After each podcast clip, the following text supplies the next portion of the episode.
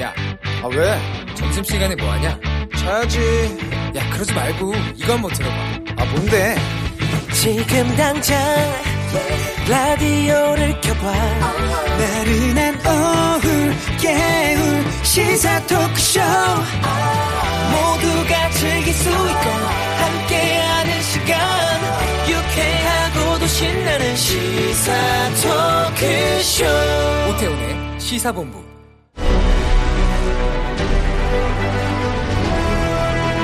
김철민의 본부 뉴스.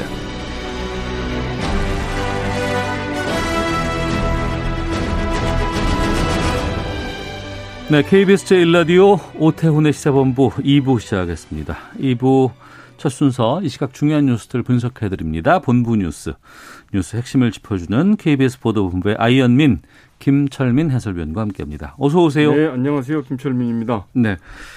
아, 코로나 상황 좀 정리해 주시죠. 예, 우선 저 오늘 신규 확진자가 76명, 네. 나흘 연속 두 자릿수를 기록을 했고 그제보다 15명이 줄어들긴 했는데요. 이게 주말 사이에 이제 진단 검사 건수가 줄어들었기 때문인 음. 것으로 보이고 의미 있는 감소세라 이렇게 보기는 어렵고요. 네. 이제 지금 단풍철을 맞아서 지금 담, 저, 이 나들이객들 늘어나고 있고 많이들 다, 나오세요. 네, 많이 이제. 늘어났죠. 예, 그리고 예. 어, 오늘부터 이제 각급 학교들이 어, 등교 수업하죠. 확대가 예. 됐죠. 그래서 예. 이제 밀집도가 3분의 1에 3분의 2 수준까지 이제 늘렸는데 이거에 따라서 이제 새로 확진자가 더 생기지 않을까 이제 방역 당국이 굉장히 예의주시하고 있는 상황입니다. 네. 자, 택배 노동자가 또 돌아가셨어요. 예, 과로사라고요? 예, 오늘 이제 오전에 택배 노동자 과로사 대책위가 발표한 내용인데요. 지금 이제 코로나 사태 이후에 그 택배 업계 업무량이 30% 이상 폭증했다고 그럽니다. 네. 주로 이제 집에 배달 시켜서 뭐 이제 필요한 쇼핑하시는 분들이 많이 생겼기 때문인데 음.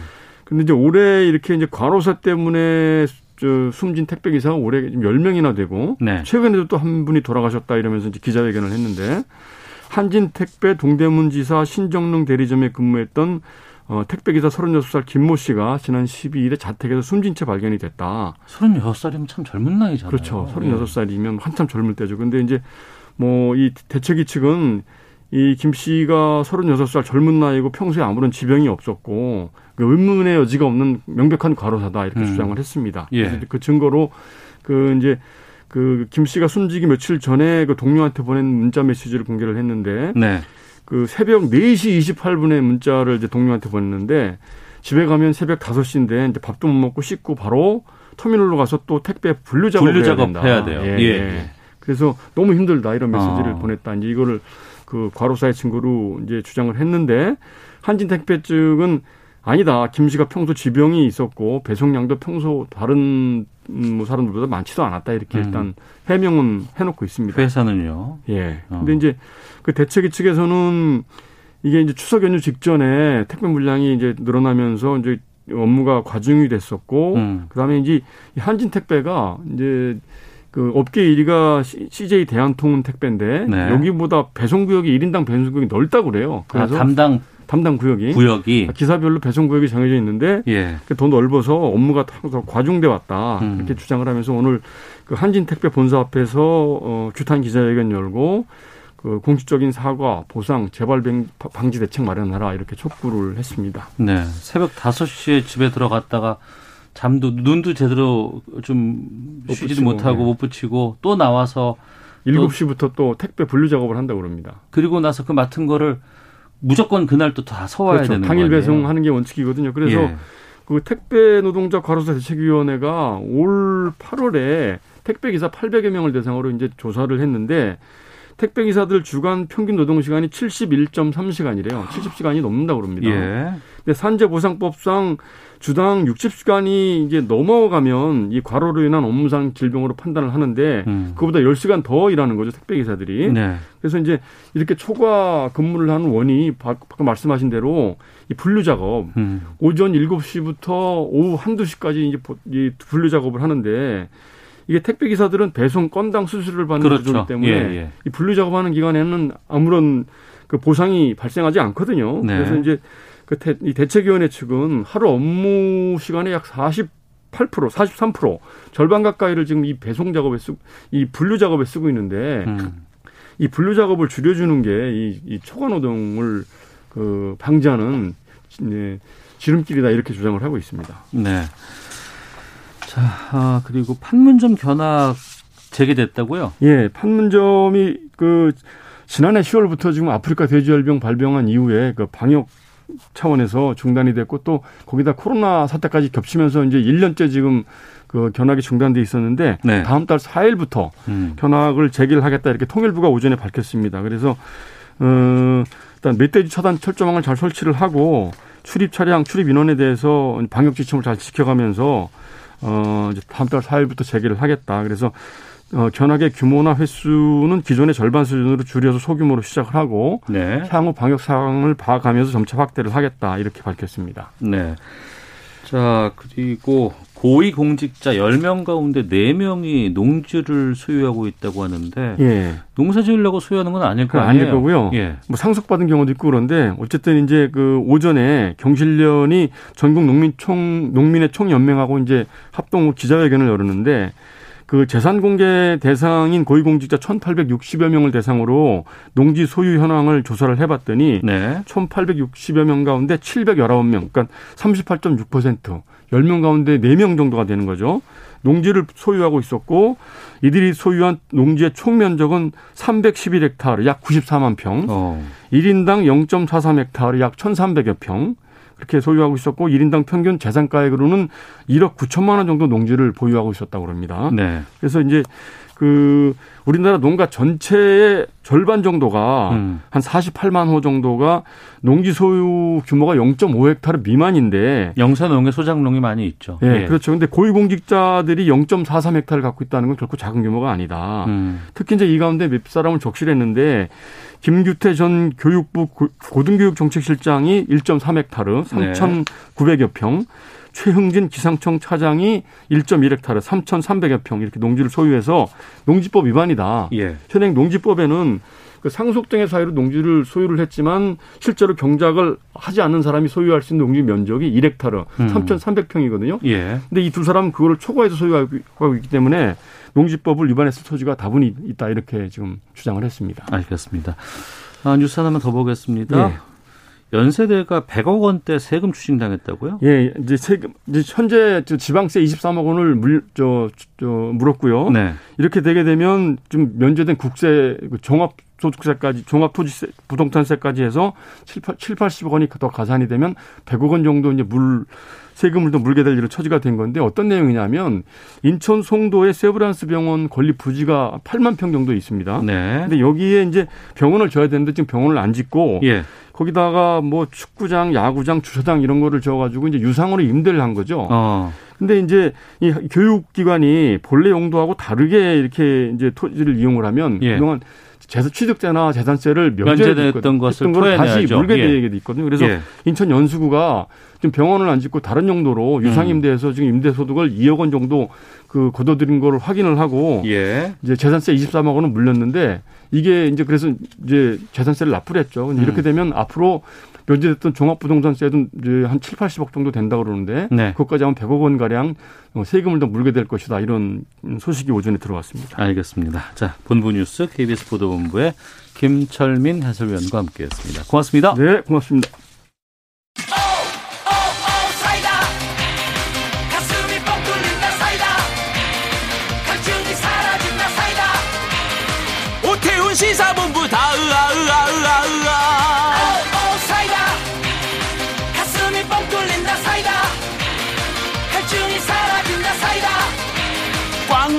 시사 이슈 사이다처럼 시원하게 뚫어드립니다 매일 낮 12시 20분 오태훈의 시사본부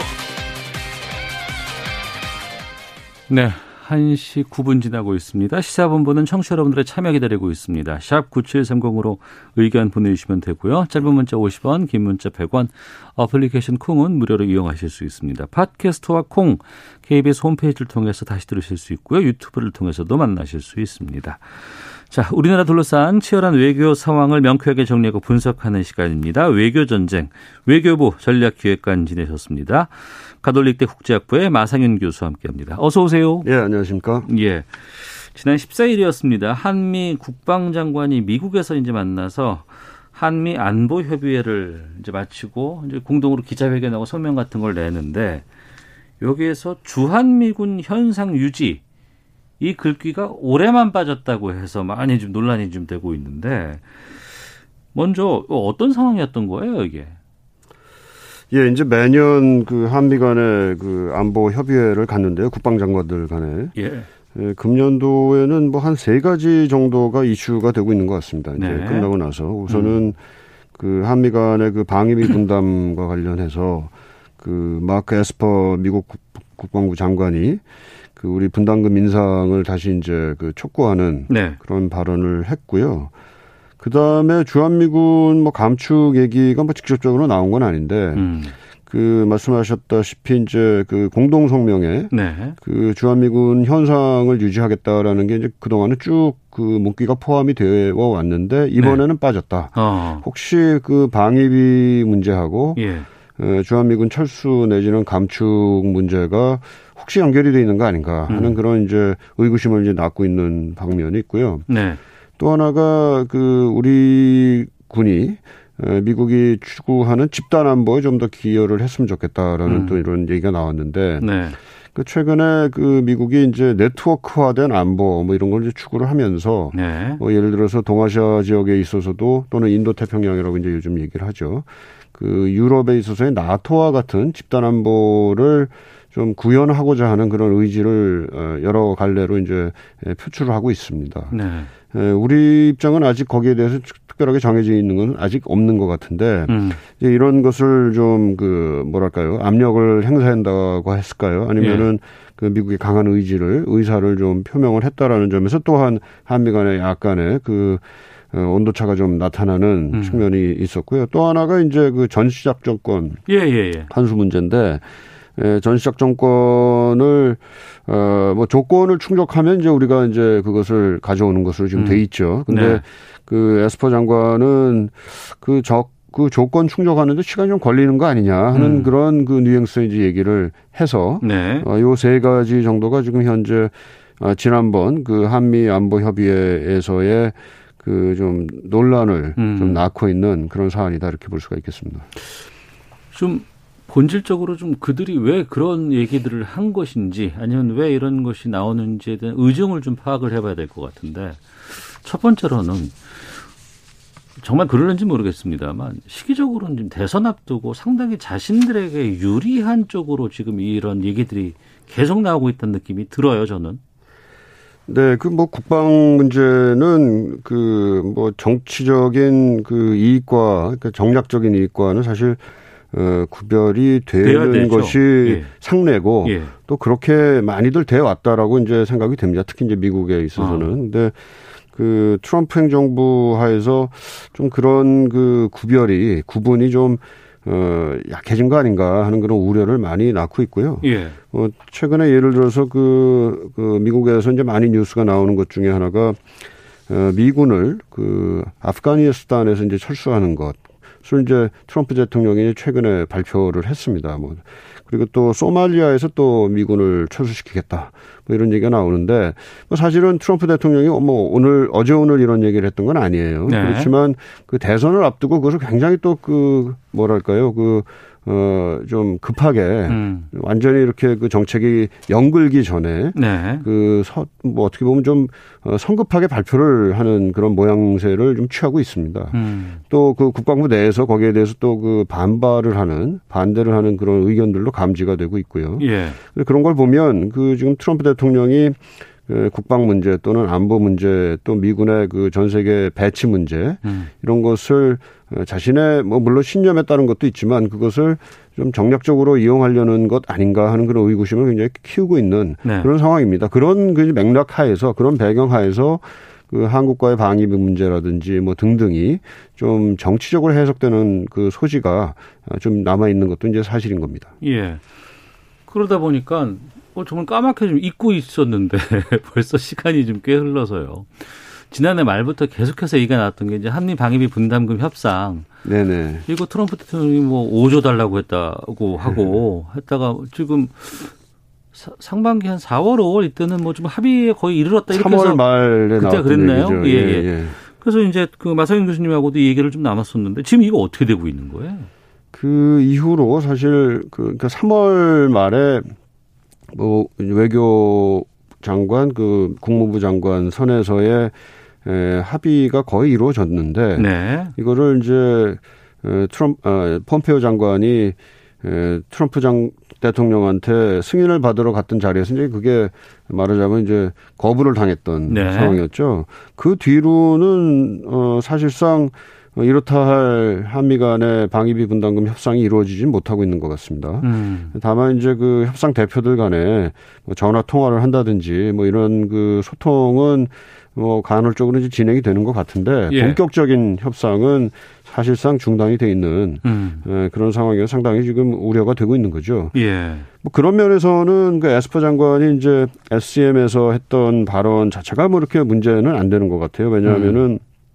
그 어, 한반도에서 이제 미군의 안정적 주둔을 보장하기 위해 가능한 가능한 한 빠른 합의가 필요하다. 네. 뭐 이런 얘기를 했으니까 그 워딩 자체는 뭐 크게 문제되는 바는 아니라고 봅니다. 이제 음. 다만 음. 한국에 대해서 빨리 그 부담금 분담금을 늘려 달라라는 그런 압박이 좀 있었기 때문에 이제 우리 입장에서는 조금 어, 논란이 될 수가 있지만 네. 이게 빨리 해결이 돼야 된다라는 그 어, 원칙론에 있어서는 뭐 어, 이견이 있기는 어렵다 봅니다. 음.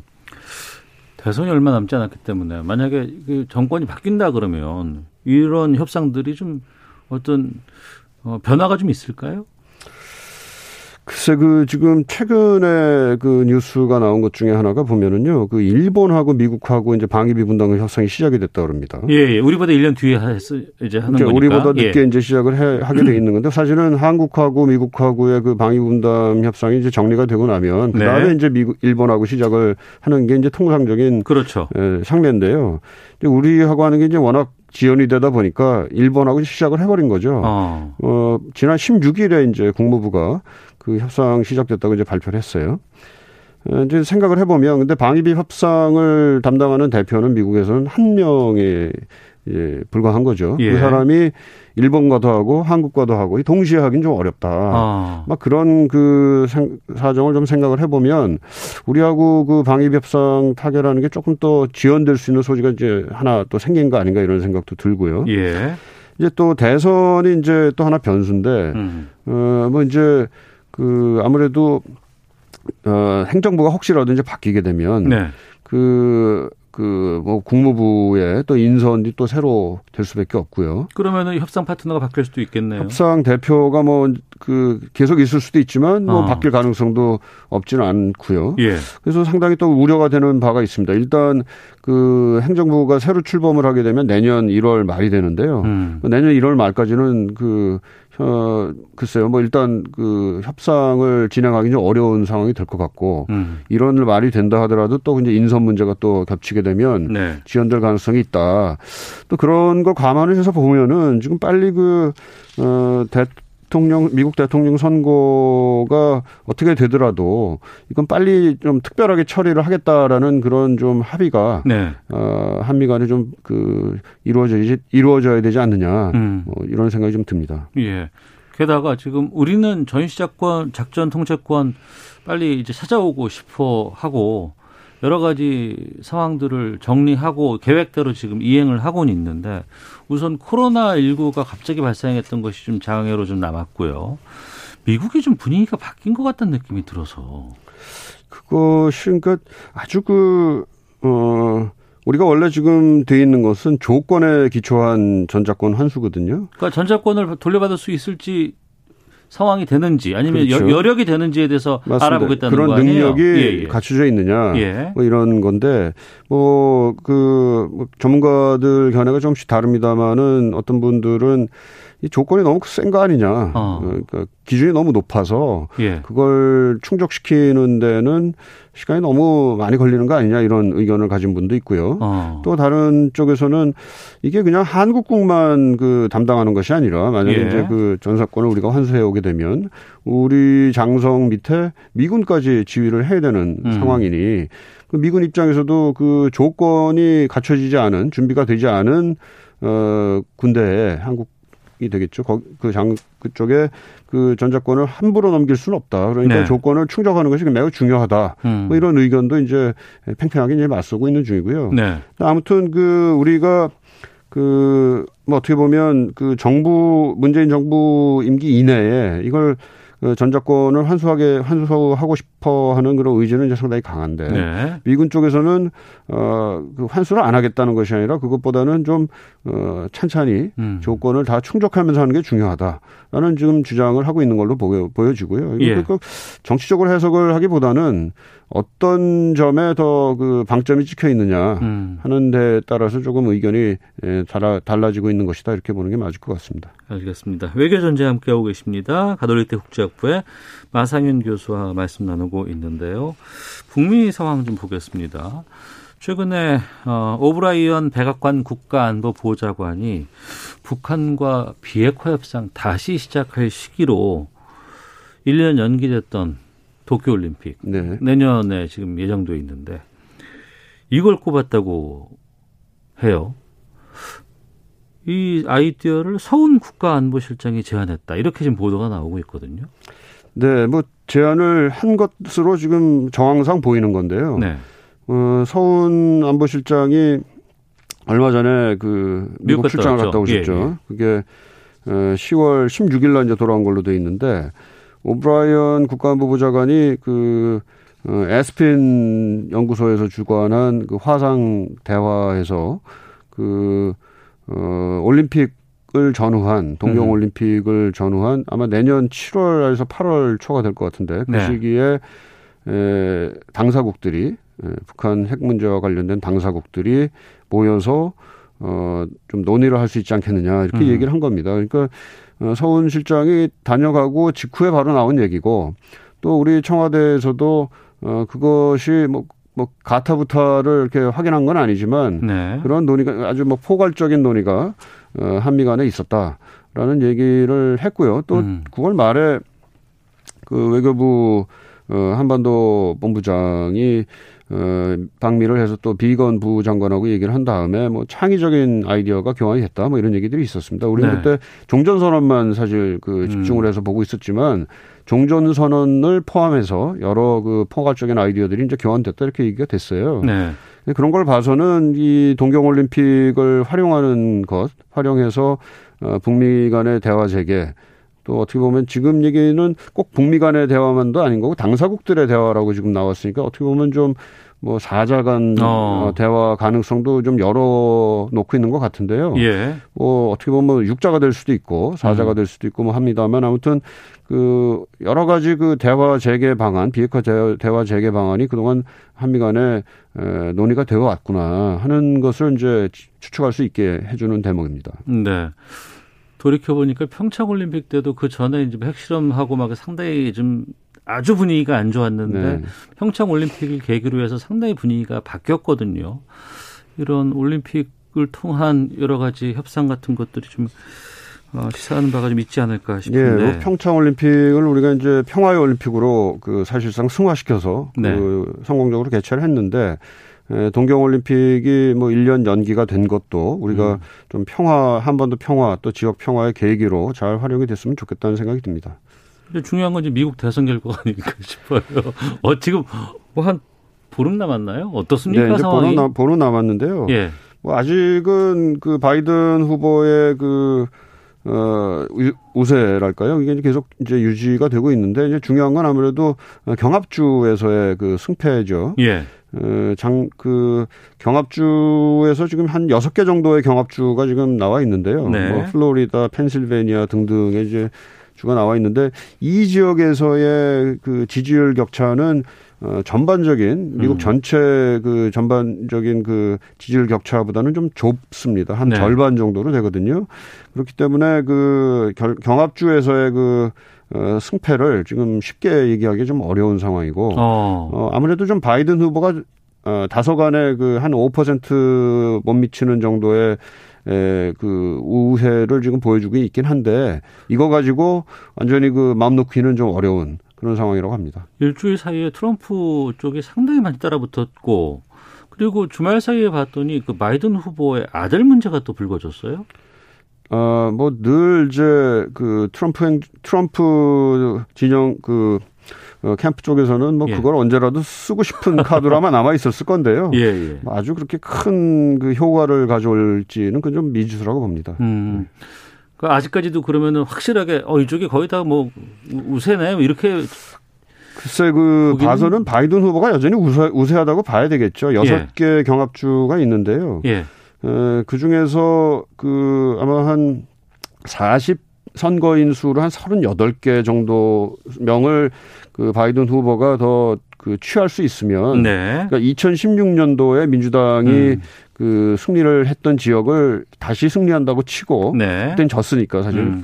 근데 그때 승리한 지역에 더해서 한 어, 한 두 개 주라든지 경합주 내에서 두 개에서 많게는 한 네 개 주를 이기면 네. 어, 바이든의 승리가 이제 굳혀지게 됩니다. 어. 그러니까 뭐 그, 뭐, 큰 주죠. 그러니까 예를 들어서 플로리다 같은 주가 선거인들이 29명이 배정돼 있어서 경합주 중에서 제일 크거든요. 네. 그러니까 뭐 예를 들어서 플로리다를 이기고 뭐 다른 주를 하나 이긴다 이러면 이제 어, 승패는 그냥 끝납니다. 음. 아, 그러니까 여전히 이제 그 바이든 후보가 유리한 것은 사실인데 네. 그걸 확실하기는 좀 어려운 상황이다 이렇게 볼 수 있죠. 게다가 이제 우편 투표는 좀 시간이 좀 더 가니까 이걸 승복할 수 있을지 이 관 이것이 참 중요한 관건이 되지 않나 싶은데요. 그것도 여러 가지 지금 어 추측을 많이 낳고 있는 그렇죠. 그런 문제입니다. 끝까지 좀 봐야 될 것 같습니다. 자, 외교전쟁 가톨릭대 국제학부 마상현 교수와 함께 말씀 나눴습니다. 오늘 말씀 고맙습니다. 네, 감사합니다.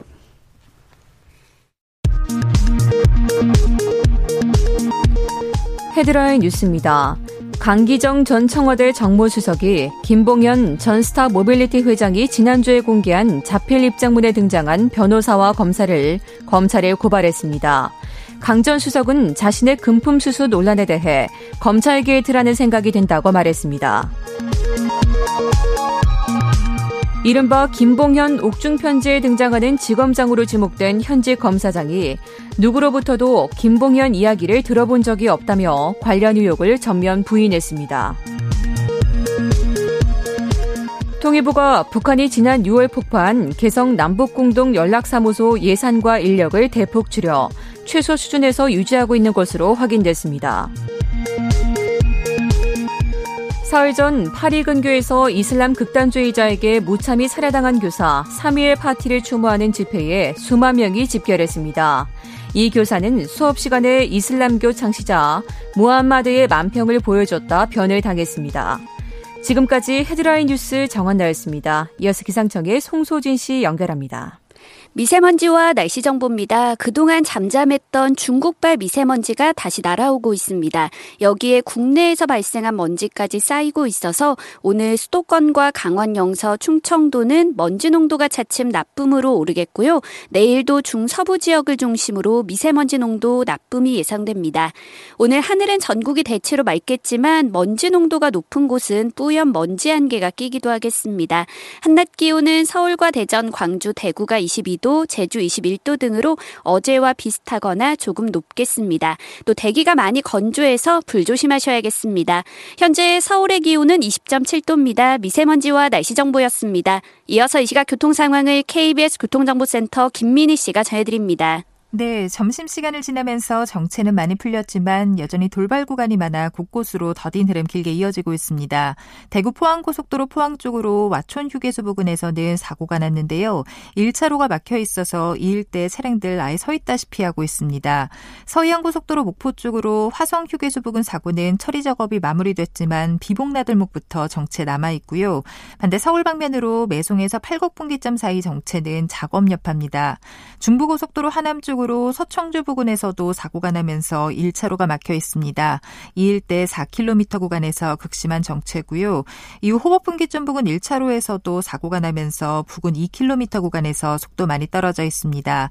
반대 남이 쪽으로는 호법분기점에서 모가 사이로 차량들 서행합니다. KBS 교통정보센터였습니다.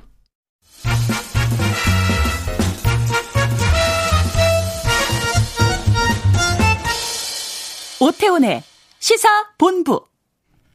네, 주말 동안의 이슈를 정리하고 이번 주에 가장 눈여겨볼 소식들 살펴보는 시간입니다. 시사 구말리.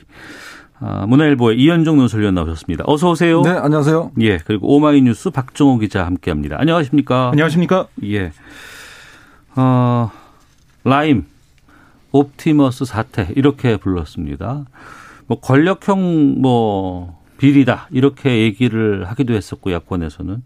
여권에서는 단순히 그냥 금융 사기다. 뭐 이렇게 얘기를 했었는데 주말 사이에 이게 상당히 좀 상황이 좀 바뀌었어요. 그리고 새로운 의혹들이 좀 제기가 되고 이게 단순히 권력형 비리를 넘어서 야권과 검찰과의 어떤 이런 파장까지도 지금 확대되고 있는 있는데 근데 많은 분들이 혼동하시는 게이 옵티머스는 뭐고 라임은 뭔지 이게 같은 건지 아니면 라임하고 옵티머스는 분리된 건지 이 혼란이 좀 있습니다. 네. 이좀 정리해 주세요, 윤정우 소유께서. 어, 지금 이제 쟁점이 되고 있는 게 이제 라임과 옵티머스라는 건데요. 예. 사실은 예. 이제 2015년도에 이 사모펀드에 대한 규제가 상당히 완화가 됐어요. 예. 그래서 사모펀드가 굉장히 많이 이제 등록을 하게 됩니다. 어.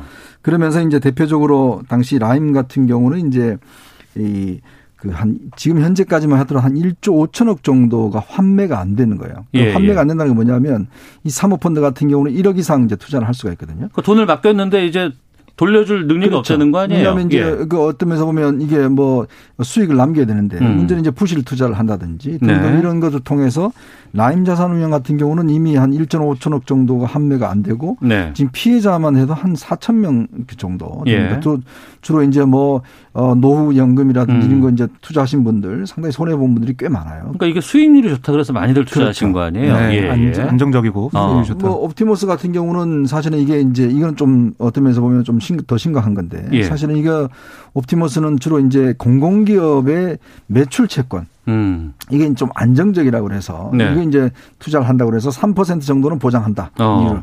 뭐 요즘 3% 같으면 뭐 당연히 투자를 어, 하겠죠. 예, 예. 그렇게 해서 이제 다금을 모았는데 어. 문제는 이것도 2017년도에 이제 시작을 했습니다. 네. 근데 이제 문제는 이게 이것도 지금 5,100억 정도가 판매가 안 되는 거예요. 음. 그러니까 알고 보니까 이게 지금 사실은 처음에 투자한다고 했던 공공기관 매출 채권이 아니라 네. 뭐 지금 관계자들 저 이 회사라든지 네. 그다음에 부실 회사라든지 이런 데 지금 돈을 다 투자해서 음. 결국 이게 지금 돈이 돌고 돌고 돌아서 결국 환매가 안 되는 사태가 온 겁니다. 그러니까 예. 선의의 피해자들이 꽤 난 거죠. 음. 문제는 그 상황에서 이제 라인 같은 경우는 지금 이제 지난 이게 수사가 이제 꽤 됐습니다. 예. 그러다가 이제 지난 지지난 주인가요? 이 재판에서 어 라임의 이제 이 전주인 김봉현 음. 이제 회장 같은 경우 이제 강기정 전 수석한테 5천만 원을 전달했다. 네네. 이런 해서 이제 파장을 일으켰지 않습니까? 예. 이제 그러다가 또 어제는 옥중 서신문 저 편지라고 해서 이 공개가 됐는데 음. 이 옥중 편지 보면 어 실제로 이제 강기정 전 수석이나 이런 사람들 이야기를 해주면 윤석열 총장한테 이야기를 해서 보석으로 풀려나게 해주겠다라고 이제 어 변호사가 제안을 했다라든지 네네. 그다음에 야당 측 인사한테도 돈을 전달했다라든지 음.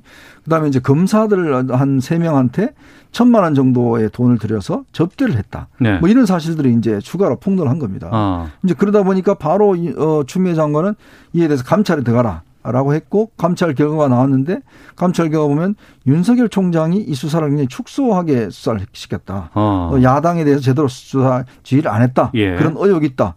이렇게 발표하니까 바로 대검에서 중상모략이다. 이렇게 지금 해서 사실 이번 주에 지금 오늘 지금 이 시간 현재 중앙지검 국감을 하고 있고요. 22일 날 대검 국감이 있습니다. 예.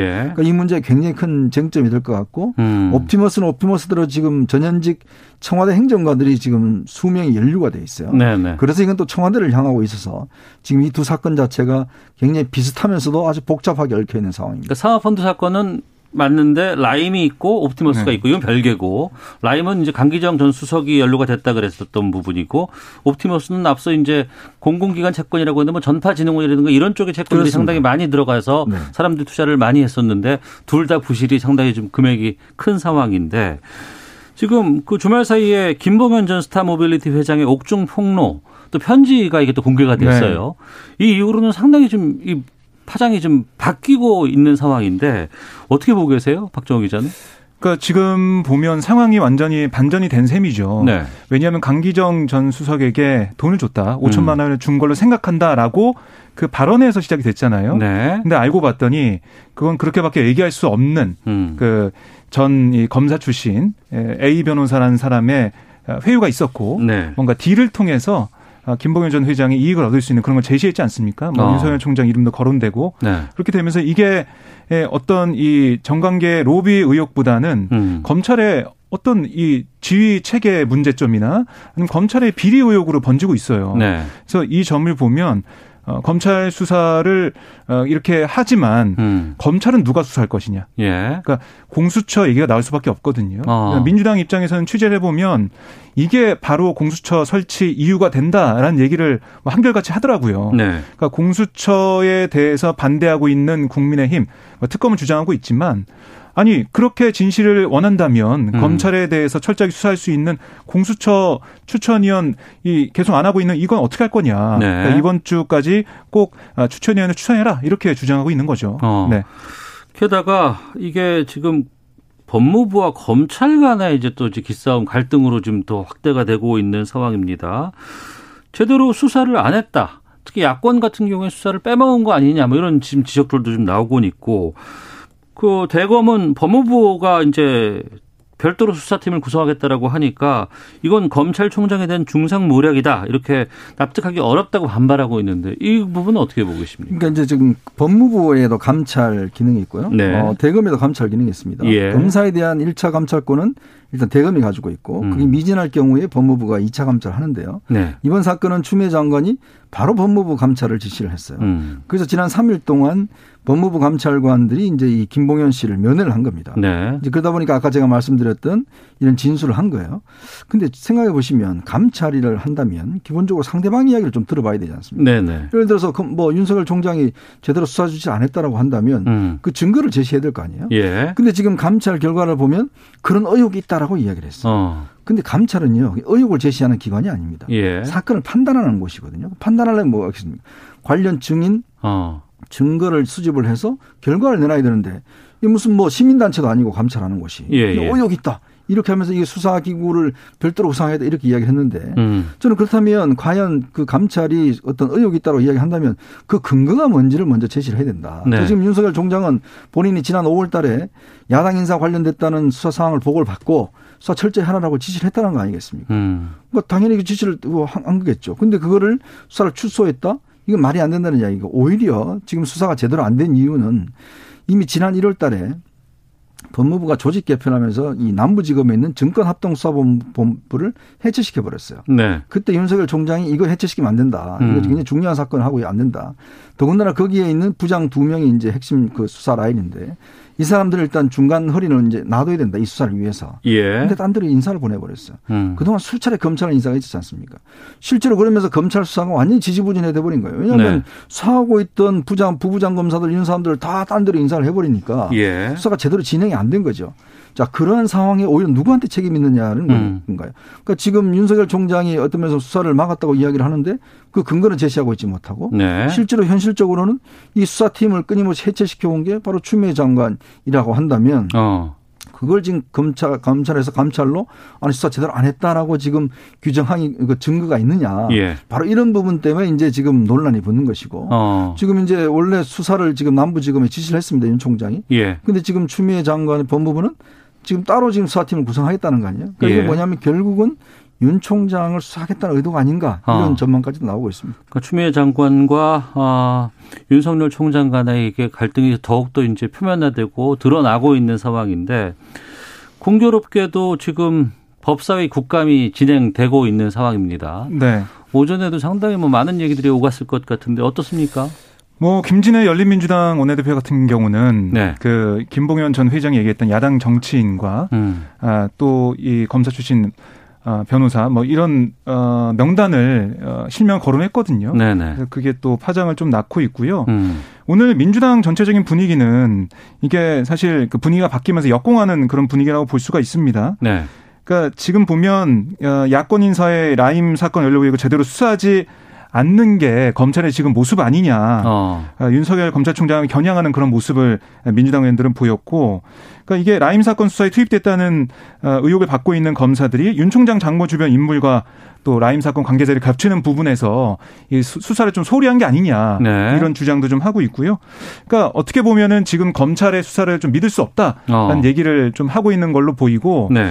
윤석열 총장이 다 아, 이거를 위해서 커트한 게 아니냐 이런 얘기가 뭐 박범계 의원의 질의도 있었지만 음. 이런 얘기를 하고 있는데 그러니까 이 중요한 건 제가 보면 이 검찰에서 대검에서 입장을 내면서 네. 어 이거는 뭐 중상 모략이다 이런 얘기를 하고 있지 않습니까? 음. 저는 이런 어 사태 자체가 뭐 근본적으로 보면 어, 검찰은 법무부의 외청이죠. 네. 외청인데 법무부가 감찰을 통해서 이런 의혹이 있다라고 얘기를 했는데 음. 그 부처의 외청으로 있는 검찰청에서 대검에서 네. 그렇게 바로 반박을 하면서 뭔가 대립각을 세우는 것 이게 좀좀 현실적이지 않다, 어. 비상식적이다 이런 생각이 좀 들고요. 예. 행정안전부의 외청이 경찰청인데 경찰청이 이런 모습을 보인 적이 있느냐 어. 이렇게 좀 비교해 본다면 너무나 민감하게 반응하는 게 아니냐. 이 법무부의 어떤 감찰 기능이나 이걸 인정하면서 가야지 거기에 대해서 입장을 내면서 그게 또 언론에 또 보도되고 확대되는 모습. 네. 추미애 장관과 윤석열 총장의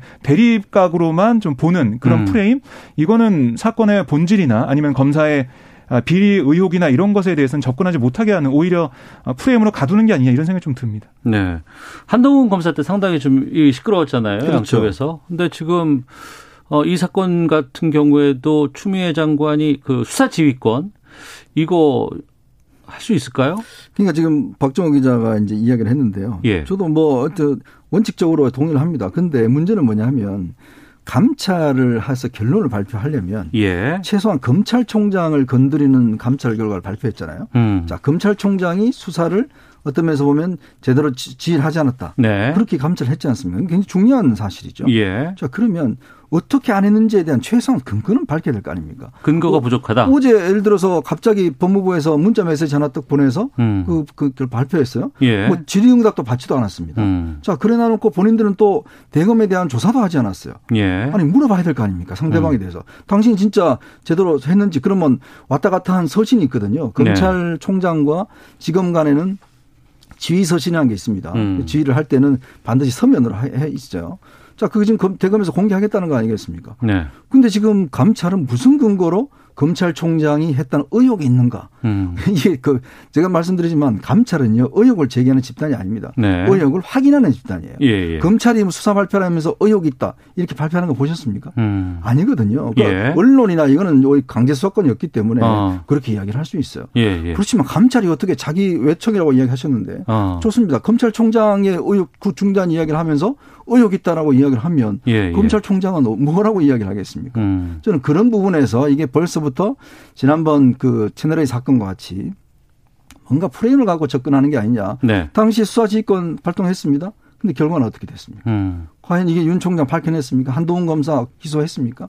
지금 이런 걸 보면 또 이번에도 이렇게 하겠다는 것인데. 네. 그럼 최소한의 조사는 해보고 음. 뭔가 나오면. 성급했다. 네. 어. 예를 들어서 뭐 정말 윤 총장이 전화 걸어서 그거 야당 의원들 수사 그거 좀 덮어. 이런 거라도 나온다든지 뭐 네. 주문이라도 나온다든지 음. 최소한 그렇게 해야 수사하는 거 아닌가요? 이게 원칙이죠. 제가 뭐 어떤 편을 드는 게 아니라 예. 대, 정말 법무부 감찰이 발표할 정도면 최소한 그 정도는 해야지 신뢰도가 있는 게 아닌가 음. 저는 그런 생각이 듭니다. 예. 거기에 대해서 네. 그러니까 지금 보면 법무부의 얘기 나왔죠. 의혹이 있다는 거 아니겠습니까? 음. 그러니까 그걸 어떻게 조사하지, 조사할지 아니면 감찰할지. 그러니까 윤 총장 정말 감찰을 직접 할 수도 있는 거고요. 예. 아니면은 어떤 지시를 통해서 음. 어뭐 특별 수사본부를 꾸리든지 아니면 예. 특임 검사를 통해서 검사의 비위를 따로 조사를 하든지 이런 여러 가지 방법이 있겠지만 음. 지금 그런 어 의혹과 남아 있는 것들을 제기하면서 이제 법무부가 여기서 뭐 행동이나 어떤 명령을 멈추지 않겠죠. 네. 앞으로 더 여기에 상황에 따라서 어떤 지시를 내리던가 행동을 할 텐데 음. 그건 좀더 지켜 지켜봐야 될 것 같아요. 예. 오늘 일단 조용하지만은 아마 법무부에서도 이거 논의하고 있기 때문에 어. 이 사안을 어떻게 국민 앞에 명명백백히 검사의 비리 문제나 아니면은 여야 정치권이 연루된 문제들을 어떻게 수사하는 게 맞을 것이냐라는 예. 생각을 좀 하고 있을 것 같습니다. 오늘 그 중앙지검 지금 그 국정감사 받고 있고 이번 주 수요일 21일 날은 이제 대검이 22일 날요? 예. 21일인가? 22일로 22일입니까? 예, 예, 목요일로 되어 있다고 하는데 여기서도 이건 아주 뜨거운 이슈로 지금 그렇죠. 부각이 될것 네. 같고 양쪽에서 뭐 쉽게 물러설 수 있는 상황은 아닌 것 같습니다. 그렇습니다. 그리고 이제 뭐 여야도 공이 다들 자신들의 입장에서 이제 이것에 대해서 여러 가지 주장이나 폭로 같은 것들이 나올 것 같은데 어떻게 이게 정리가 될까요? 그냥 이대로 쭉 간다 그러면 접점이 나오지는 그래서 쉽지 않을 것 같은데. 제가 볼 때는 이게 지금 음 굉장히 복잡하게 얽혀 있는 사건이에요. 예. 자, 검찰과 법무부가 대립하고 있죠. 네. 또 여야가 대립하고 있죠. 예. 그다음에 이 지금 범죄 사실을 보면 굉장히 중대한 범죄입니다. 음. 많은 국민들이 지금 피해를 본 범죄예요. 예, 예. 더군다나 이런 수많은 돈 자체를 지금 또 주요 혐의자들은 다 또 외국으로 도피해 버렸어요. 아 그래요? 지금 뭐 어. 뭐 오피트머스 같은 경우도 그렇고 지금 이 라임도 같은 경우도 그렇고 지금 잠적해 있는 사람들이 꽤 많습니다. 네. 자, 그러면 이것이 어떤 이런 정치적인 의혹이 있다고 한다면 이런 거 하라고 특검이 있는 거 아닙니까? 음, 특검으로. 네, 예. 왜냐하면 특검이라는 게 음.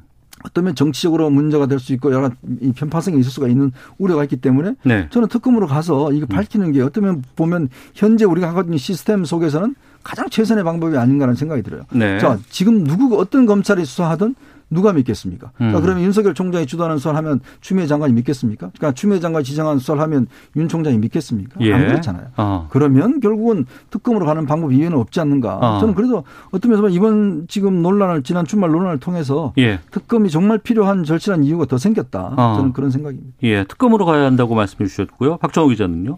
네, 민주당 입장에서는 뭐 특검은 시간이 한 달 이상 걸리니까 신속한 음. 수사가 될 수 없다라는 입장을 계속 보이고 있고 오늘도 마찬가지였고 그래서 얘기한 게 두 가지입니다. 하나는 네. 공수처 출범이 빨리 돼서 공수처는 이미 법적으로는 출범 시한을 넘겼잖아요. 넘겼죠. 그래서 예, 예. 그게 만약에 됐다면 이 어. 사안을 빨리 수사할 수 있었을 텐데 예. 그게 아쉽다라고 얘기하면서 국민의 힘에 대한 비판을 하고 있는 거고요. 어. 그게 하나가 있고 그러면 지금 공수처가 없는 상황에서 어떻게 할 것이냐? 예. 이 독립된 그 수사 특별사본부를 좀 만들어서 어. 먼저 빨리 신속하게 조사하는 게 맞다라는 얘기가 나오고 있더라고요. 백혜점 예. 의원도 오늘 얘기를 했고. 특별수사본부는 그럼 검찰 내에 둔다는 거죠?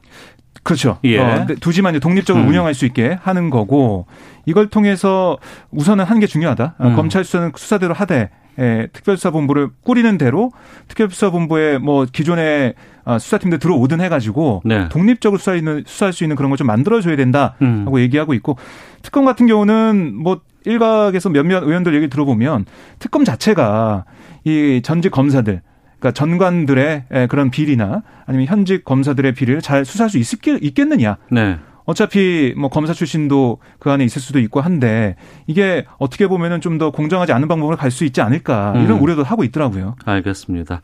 자 시사구말리 어, 이 문화일보의 이현정 논설위원 오마이뉴스 박종호 기자 두 분과 함께 말씀 나누고 있습니다. 이 옵티머스 라임 이거는 계속 지금 또 얘기가 좀 갈 것 같아요. 당분간은. 살펴보도록 하겠습니다. 다른 정치 현안들도 좀 몇 가지 좀 짚어보는 시간 갖겠는데요. 이재명 경기도지사가 파기환송심에서 무죄 판결 받았습니다. 그리고 나서는 분위기가 상당히 좀 뜨거워지고 있어요. 특히 이제 네. 대권 행보 여기에 대해서 뭐 여론조사도 좀 계속해서 좀 치고 올라가는 그런 분위기인 것 같고 어떻게 보고 계시는지부터 좀 시작해 보겠습니다. 이현정 논설위원님. 그러니까 뭐 이미 파기환송될 때부터 이제 뭐 이사 자체가 무죄로 된 거니까요. 예. 어, 뭐 특별한 저는 의미는 없다고 보는데 어, 아무래도 이제 여권 내부에 이제 이 대권 경쟁이 좀 더 좀이 어, 분명해지고 음. 어 좀 노선 자체도 이제 분명히 좀 확연하게 달라지는 느낌들이 솔직히 있어요. 네. 어 아무래도 이낙연 대표는 지금 당 대표다 보니까 상당히 좀 보수적으로 가는 것 같고 음. 특히 이제 당내 지지 기반을 좀 다지는 형태. 네. 그 다음에 이제 문재인 정부와의 어떤 코드를 좀 맞추는 형태라든지 뭐 그러면서 이제 특별한 새로운 어떤 치고 나가는 주장보다는 관리형으로 이제 가는 것 같고. 관리형. 예. 네. 반면에 이제 지금 이재명 지사는 굉장히 새로운 어떤 이슈들을 많이 띄웁니다. 네, 뭐 네. 본인이 원래 했던 어. 뭐 기본 소득 플러스 해서 이런 기본 대출 뭐 등등 해서 기본 시리즈를 쭉 이야기를 하고 있어요. 공격적이에요. 네. 네. 왜냐하면 뭐 일단 본인 입장에서는 이제 아웃복서를 할 수밖에 없으니까 음. 이제 그렇게 하면서 뭔가 이슈를 선점하겠다는 전략을 하고 있는데 네. 문제는 이제 이게 당내 경선이라는 게 지금 일단 뭐 당의 대의원들이 일단 동의를 해야 되는 거니까 예. 또 이제 묘하게 지금 당 내부에서는 우리 그럼 친문 후보는 누구냐 음. 이 문제에 대한 또 이제 의문들이 나오는 거예요. 네네. 네. 그러니까 아무래도 당내 지금 대의원들이나 지금 민주당 같은 경우는 사실상 어떤 그동안 여러 가지 과정을 치면서 친문 주류 중심이 됐는데 네. 우리 후보는 누구냐. 어. 그래서 뭐 이해찬 전 대표 같은 경우는 이제 어느 방송에 나와서 아, 김경수가 만약에 11월에 살아, 네, 살아 돌아온다면 예. 이번에 저 판결 나오면 음. 그될 수 있다 이런 이야기 하면 띄우고 있지 않습니까? 예. 참 이게 대선이라는 게 참 한치 앞을 못 내다 보는데 음. 묘한 상황이 지금 되어가고 있는 것 같습니다. 네.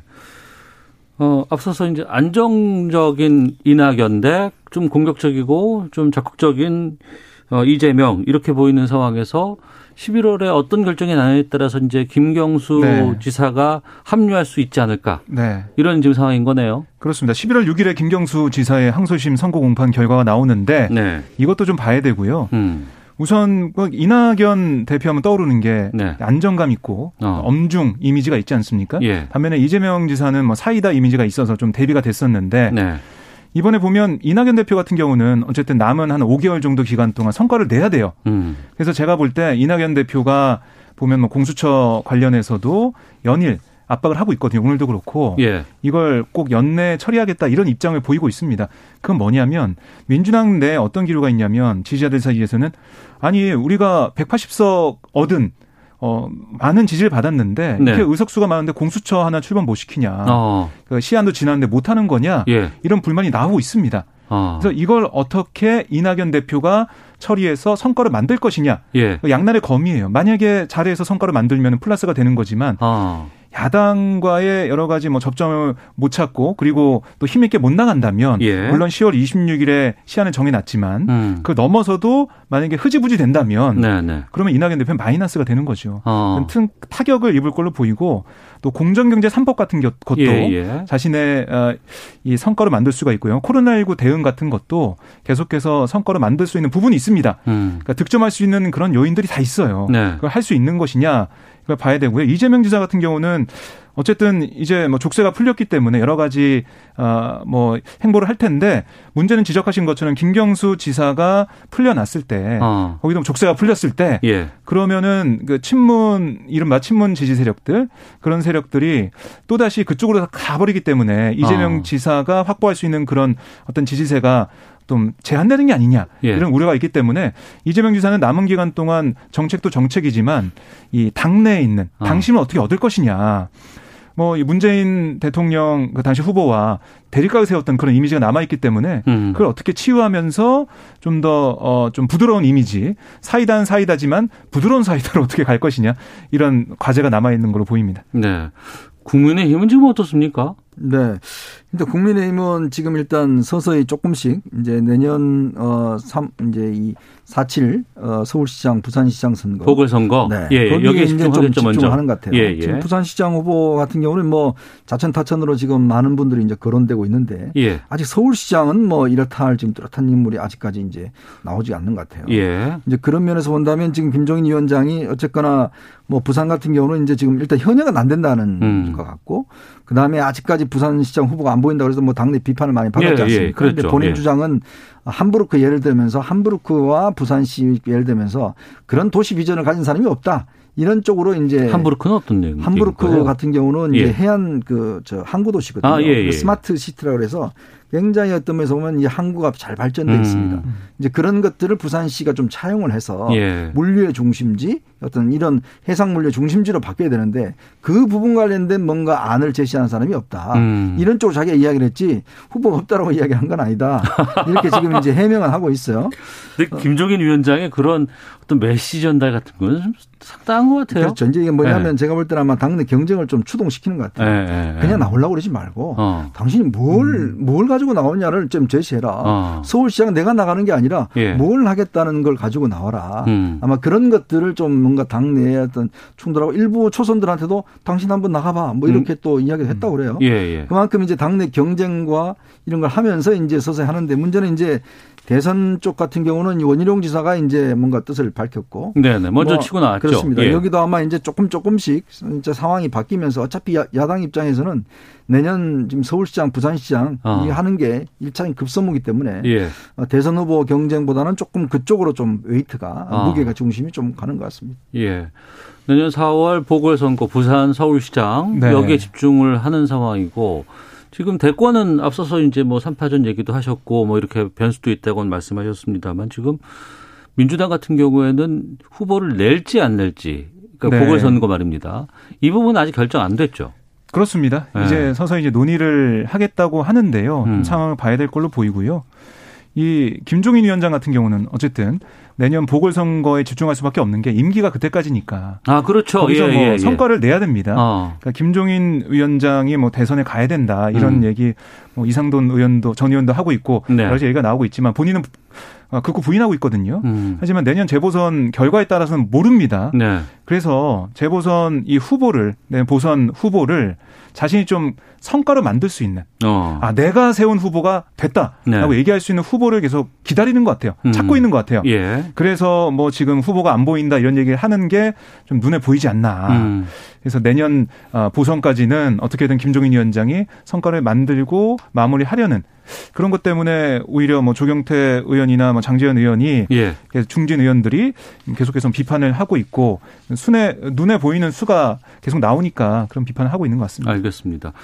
서울시장을 야권에서 가져간다 그러면은 그때부터는 오히려 대권에 김종인 위원장이 본인 등판이 좀 가능해지지 않겠어요? 뭐 그것도 상당히 뭐 배제할 수 없는 어, 시나리오죠. 예. 어, 왜냐하면 이제 어, 일단 야당 입장에서 보면 일단 승리를 한 거니까 예. 그 승리에 대한 또 공은 뭐 한면 되면 김정인 위원장 돌아갈 것이고 어. 뭐 대한 부재론 뭐 이런 것들이 나오면 예. 뭐 그건 정치란 게 생물입니다. 어. 전혀 어떤 면에서 보면 예측할 수 없는 상황으로 갈 수도 있습니다. 예. 올 하반기 또 내년 상반기 정치권이 계속해서 좀 뜨거워지지 않을까 싶은 생각이 좀 드네요. 알겠습니다. 그리고 옵티머스 라임 이 상황은 계속해서 또 좀 지켜봐야 될 것 같습니다. 자 시사구말리 문화일보의 이현정 논설위원 오마이뉴스의 박종호 기자 두 분과 함께했습니다. 두 분 오늘 말씀 고맙습니다. 네, 고맙습니다. 고맙습니다. 예, KBS 라디오 오태훈의 시사본부 여기서 마치겠습니다. 내일 오후 12시 20분에 다시 인사드리겠습니다. 안녕히 계십시오.